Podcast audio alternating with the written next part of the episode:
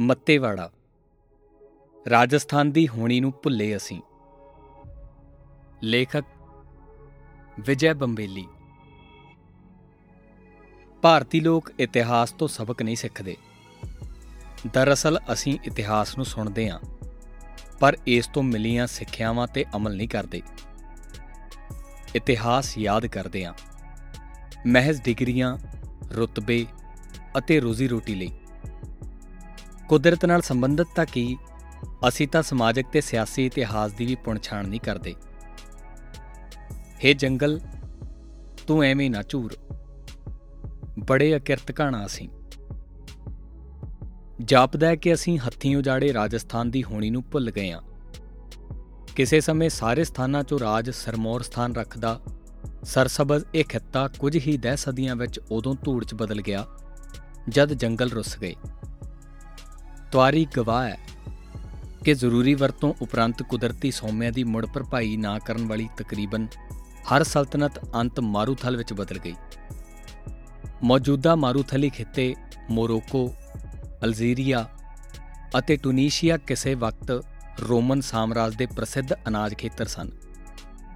ਏਸੇ ਦੀ ਉਪਜ ਇਟਲੀ ਅਤੇ ਸਿਸਲੀ ਦਾ ਭੌਂਕ ਹੋਰ ਹੈ ਮੈਸੋਪੋਟੇਮੀਆ, ਫਲਸਤੀਨ, ਸੀਰੀਆ ਅਤੇ ਅਰਬ ਦੇ ਕੁਝ ਭਾਗ ਸੁਮੇਰੀ ਸਭਿਅਤਾ ਦਾ ਸ਼ਹਿਰ, ਉਰ, ਬੇਬੀਲੋਨੀਆ ਅਤੇ ਅਸੀਰੀਆ ਕਈ ਮਹਾਨ ਬਾਦਸ਼ਾਹਤਾਂ ਦੇ ਮਾਣਮੱਤੇ ਕੇਂਦਰ ਸਨ। ਕਿਸੇ ਸਮੇਂ ਉਪਜਾਊ ਰਿਹਾ ਫਾਰਸ, ਅੱਜ ਮਾਰੂਥਲ ਹੈ। ਸਿਕੰਦਰ ਦਾ ਹਰਿਆ ਭਰਿਆ ਯੂਨਾਨ ਅੱਜ ਆਪਣੀ ਬੰਜਰ ਭੂਮੀ ਕਾਰਨ ਝੂਰ ਰਿਹਾ ਹੈ। ਕਿਉਂ?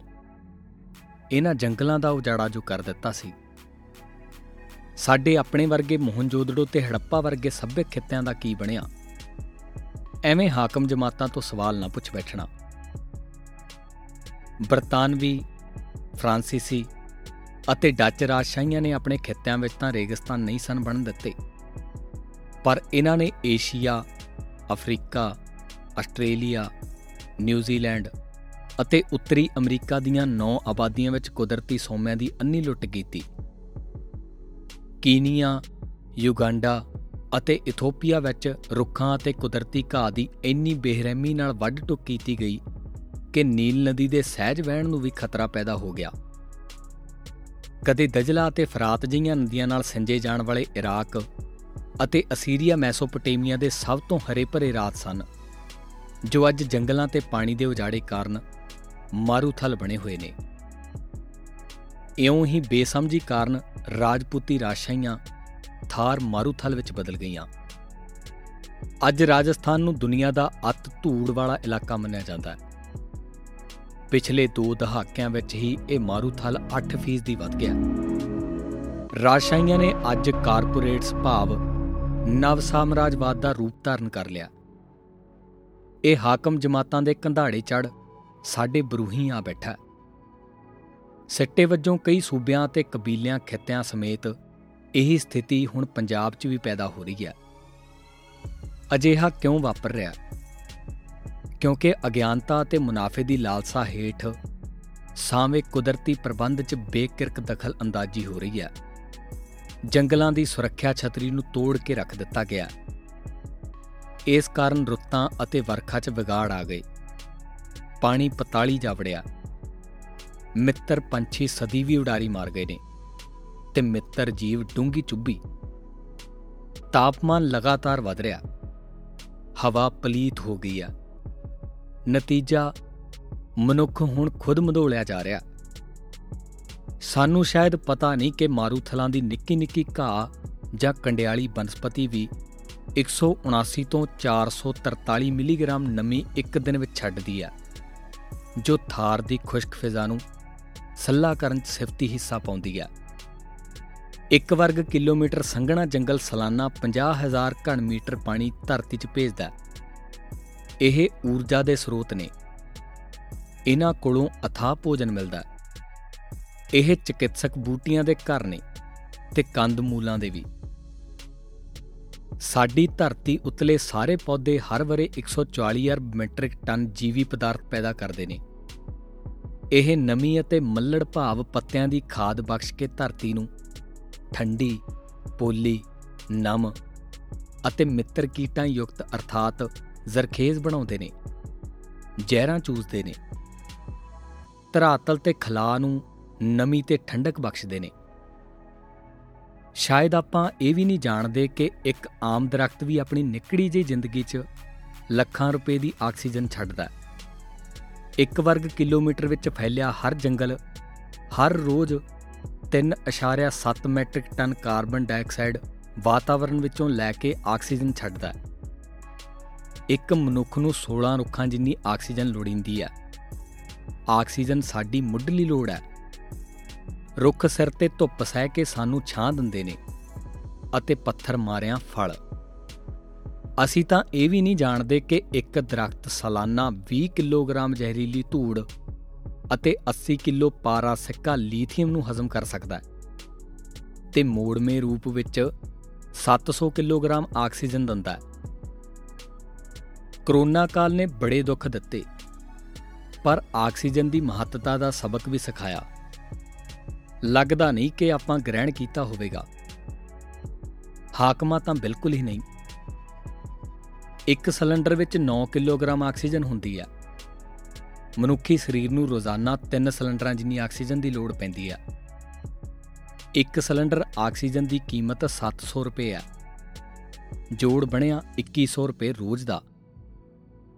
ਭਲਾ 65 ਸਾਲ ਦੀ ਮਨੁੱਖੀ ਔਸਤਨ ਉਮਰ ਤੱਕ ਲੋੜੀਂਦੀ ਆਕਸੀਜਨ ਦਾ ਕਿੰਨਾ ਮੁੱਲ ਬਣਿਆ? ਗੁਣਾ ਜੋੜ ਕਰਕੇ ਦੇਖ ਲਓ। ਲੁਟੇਰੇ ਪ੍ਰਬੰਧ ਨੇ ਇਹ ਗੱਲ ਸੁਣਨੀ ਆ ਭਲਾ। ਮੱਤੇਵਾੜਾ। ਤੇਰੀ ਇਸ ਗੱਲ ਵੱਲ ਕੰਨ ਕੌਣ ਧਰੇਗਾ ਕਿ ਮਿੱਟੀ ਦੀਆਂ ਉਪਜਾਊ ਧਰਤਾਂ ਨੂੰ ਸਿਰਜਣ ਤੇ ਫਿਰ ਸੰਭਾਲਣ ਵਿੱਚ ਪੌਦਿਆਂ ਦਾ ਬੜਾ ਵੱਡਾ ਯੋਗਦਾਨ ਹੈ।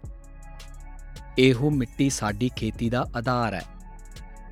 ਵਿਰਾਨ ਤੇ ਰੁੱਖ ਵੀ ਹੋਣੀ 1 ਏਕੜ ਭੂਮੀ, ਹਰ ਵਰੇ 30 ਟਨ ਮਿੱਟੀ ਗਵਾ ਪੈਂਦੀ ਹੈ। ਮੌਨਸੂਨੀ ਹੜ੍ਹਾਂ ਕਾਰਨ ਭੌਂਖੋਰ ਹੋਰ ਵੀ ਵੱਧ ਜਾਂਦੀ ਹੈ।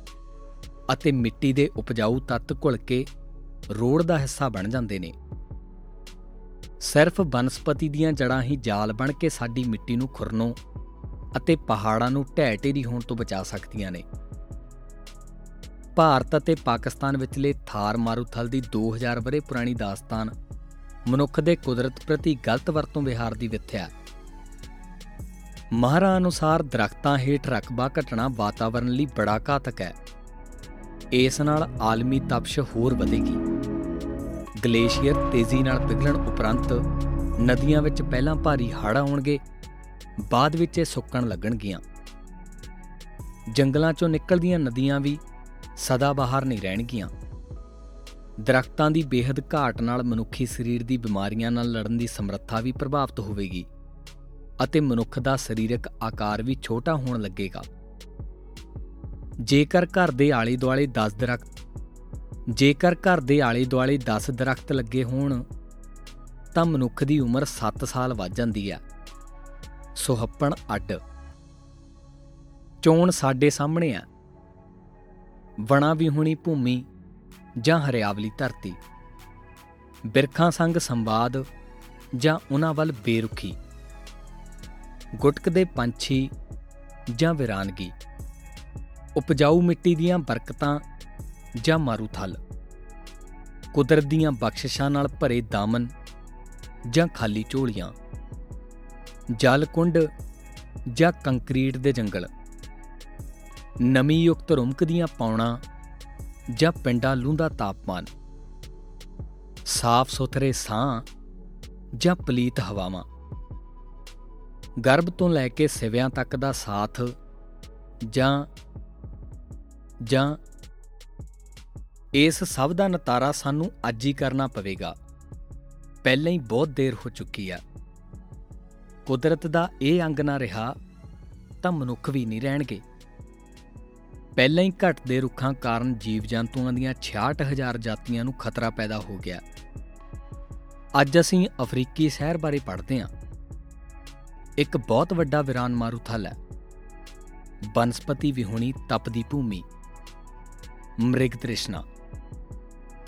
ਜੇਕਰ ਹਾਲਾਤ ਹੁਣ ਵਰਗੇ ਹੀ ਰਹੇ, ਜੇ ਅਸੀਂ ਨਾ ਸੰਭਲੇ, ਤਾਂ ਅੱਜ ਤੋਂ ਇੱਕ ਅੱਧ ਸਦੀ ਬਾਅਦ ਵਿਦਿਆਰਥੀ ਭਾਰਤ ਦੇ ਸੰਦਰਭ 'ਚ ਕੁਝ ਅਜਿਹਾ ਪੜਿਆ ਕਰਨਗੇ।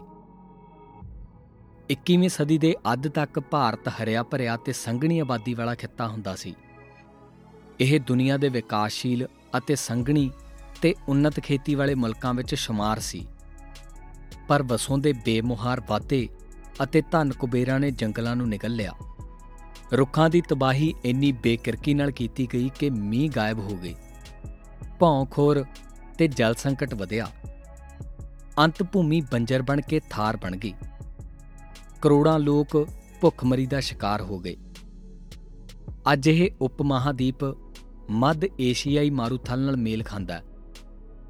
ਕਿਧਰੇ ਕਿਧਰੇ ਘੁਮੱਕੜ ਲੋਕ ਪਾਣੀ ਅਤੇ ਖੁਰਾਕ ਦੀ ਭਾਲ ਵਿੱਚ ਭਟਕਦੇ ਦਿਖਾਈ ਦਿੰਦੇ ਨੇ। ਟਾਵੇਂ ਟਾਵੇਂ ਨਖਲਿਸਤਾਨਾਂ ਵਿੱਚ ਸੀਮਤ ਜਿਹੀ ਖੇਤੀ ਵੀ ਕੀਤੀ ਜਾਂਦੀ ਹੈ। ਤੇ ਭੇਡਾਂ ਬੱਕਰੀਆਂ ਪਾਲਣ ਦਾ ਕਿੱਤਾ ਚਲਾਇਆ ਜਾਂਦਾ ਹੈ। ਤੇ ਭੇਡਾਂ ਬੱਕਰੀਆਂ ਪਾਲਣ ਦਾ ਕਿੱਤਾ ਚਲਾਇਆ ਜਾਂਦਾ ਹੈ। ਇੱਥੋਂ ਦਾ ਮੁੱਖ ਵਾਹਕ ਬੋਤਾ ਹੈ ਅਤੇ ਮਨੁੱਖ ਦੀ ਜੂਨ। ਤਵਾਰੀਖੀ ਸਬਕ ਇਹ ਹੈ ਕਿ ਸਾਡੇ ਬਹੁਤੇ ਪੁਰਖੇ ਵੀ ਮੱਧ ਏਸ਼ੀਆ ਚੋਂ ਆਏ ਨੇ। ਜਦੋਂ ਉਹਨਾਂ ਦੇ ਵੱਗਾਂ ਨੇ ਉੱਥੋਂ ਦੀ ਬਨਸਪਤੀ, ਰੁੱਖ, ਰੁੰਡ-ਮਰੁੰਡ ਕਰ ਦਿੱਤੇ ਤਾਂ ਚਰਾਂਦਾਂ ਵੀ ਖਤਮ ਹੋ ਗਈਆਂ ਅਤੇ ਜਲ ਕੁੰਡ ਵੀ। ਫਿਰ ਉਹ ਆਪਣੇ ਪਾਲੀਆਂ ਸਮੇਤ ਪਹਿਲਾਂ ਪਹਿਲ ਬਰਾਸਤਾ ਸਿੰਧ, ਰਾਜਸਥਾਨ ਵਿੱਚ ਆ ਟਿਕੇ ਅਤੇ ਮਗਰੋਂ ਪੰਜਾਬ ਨੂੰ ਧਾ ਗਏ। ਉਦੋਂ ਇਹ ਖਿੱਤਾ ਸਪਤ ਸਿੰਧੂ ਅਖਾਉਂਦਾ ਸੀ। ਕੀ ਇਤਿਹਾਸ ਫੇਰ ਦੁਹਰਾਇਆ ਜਾਵੇਗਾ? ਫੇਰ ਅਸੀਂ ਕਿੱਧਰ ਜਾਵਾਂਗੇ? ਖੈਰ, ਪੁਰਖੇ ਤਾਂ ਸ਼ਾਇਦ ਬੇਸਮਝ ਸਨ, ਪਰ ਸਬਕ ਤਾਂ ਅਸੀਂ ਵੀ ਨਹੀਂ ਸਿੱਖਿਆ। ਮੁੱਕ ਦੀ ਗੱਲ ਇਹ ਹੈ ਕਿ ਸਾਡੀ ਸੱਭਿਆਚਾਰਕ ਵਿਰਾਸਤ ਵਿੱਚ ਰੁੱਖਾਂ ਨੂੰ, ਦੇਵਤਿਆਂ ਦਾ ਦਰਜਾ ਪ੍ਰਾਪਤ ਹੈ ਅਤੇ ਜੰਗਲਾਂ ਨੂੰ ਤੀਰਥਾਂ ਦਾ। ਰੁੱਖ ਬੂਟੇ ਉਗਾਉਣਾ ਸਾਡੀ ਰਹਿਤਲ ਵਿੱਚ ਹੀ ਪਿਆ ਹੋਇਆ ਕਮੀ ਸਾਡੀ ਕਿ ਅਸੀਂ ਹੀ ਇਸ ਨੂੰ ਭੁੱਲ ਚੁੱਕੇ ਹਾਂ। ਵਾਹਿਗੁਰੂ ਜੀ ਕਾ ਖਾਲਸਾ, ਵਾਹਿਗੁਰੂ ਜੀ ਕੀ ਫਤਿਹ।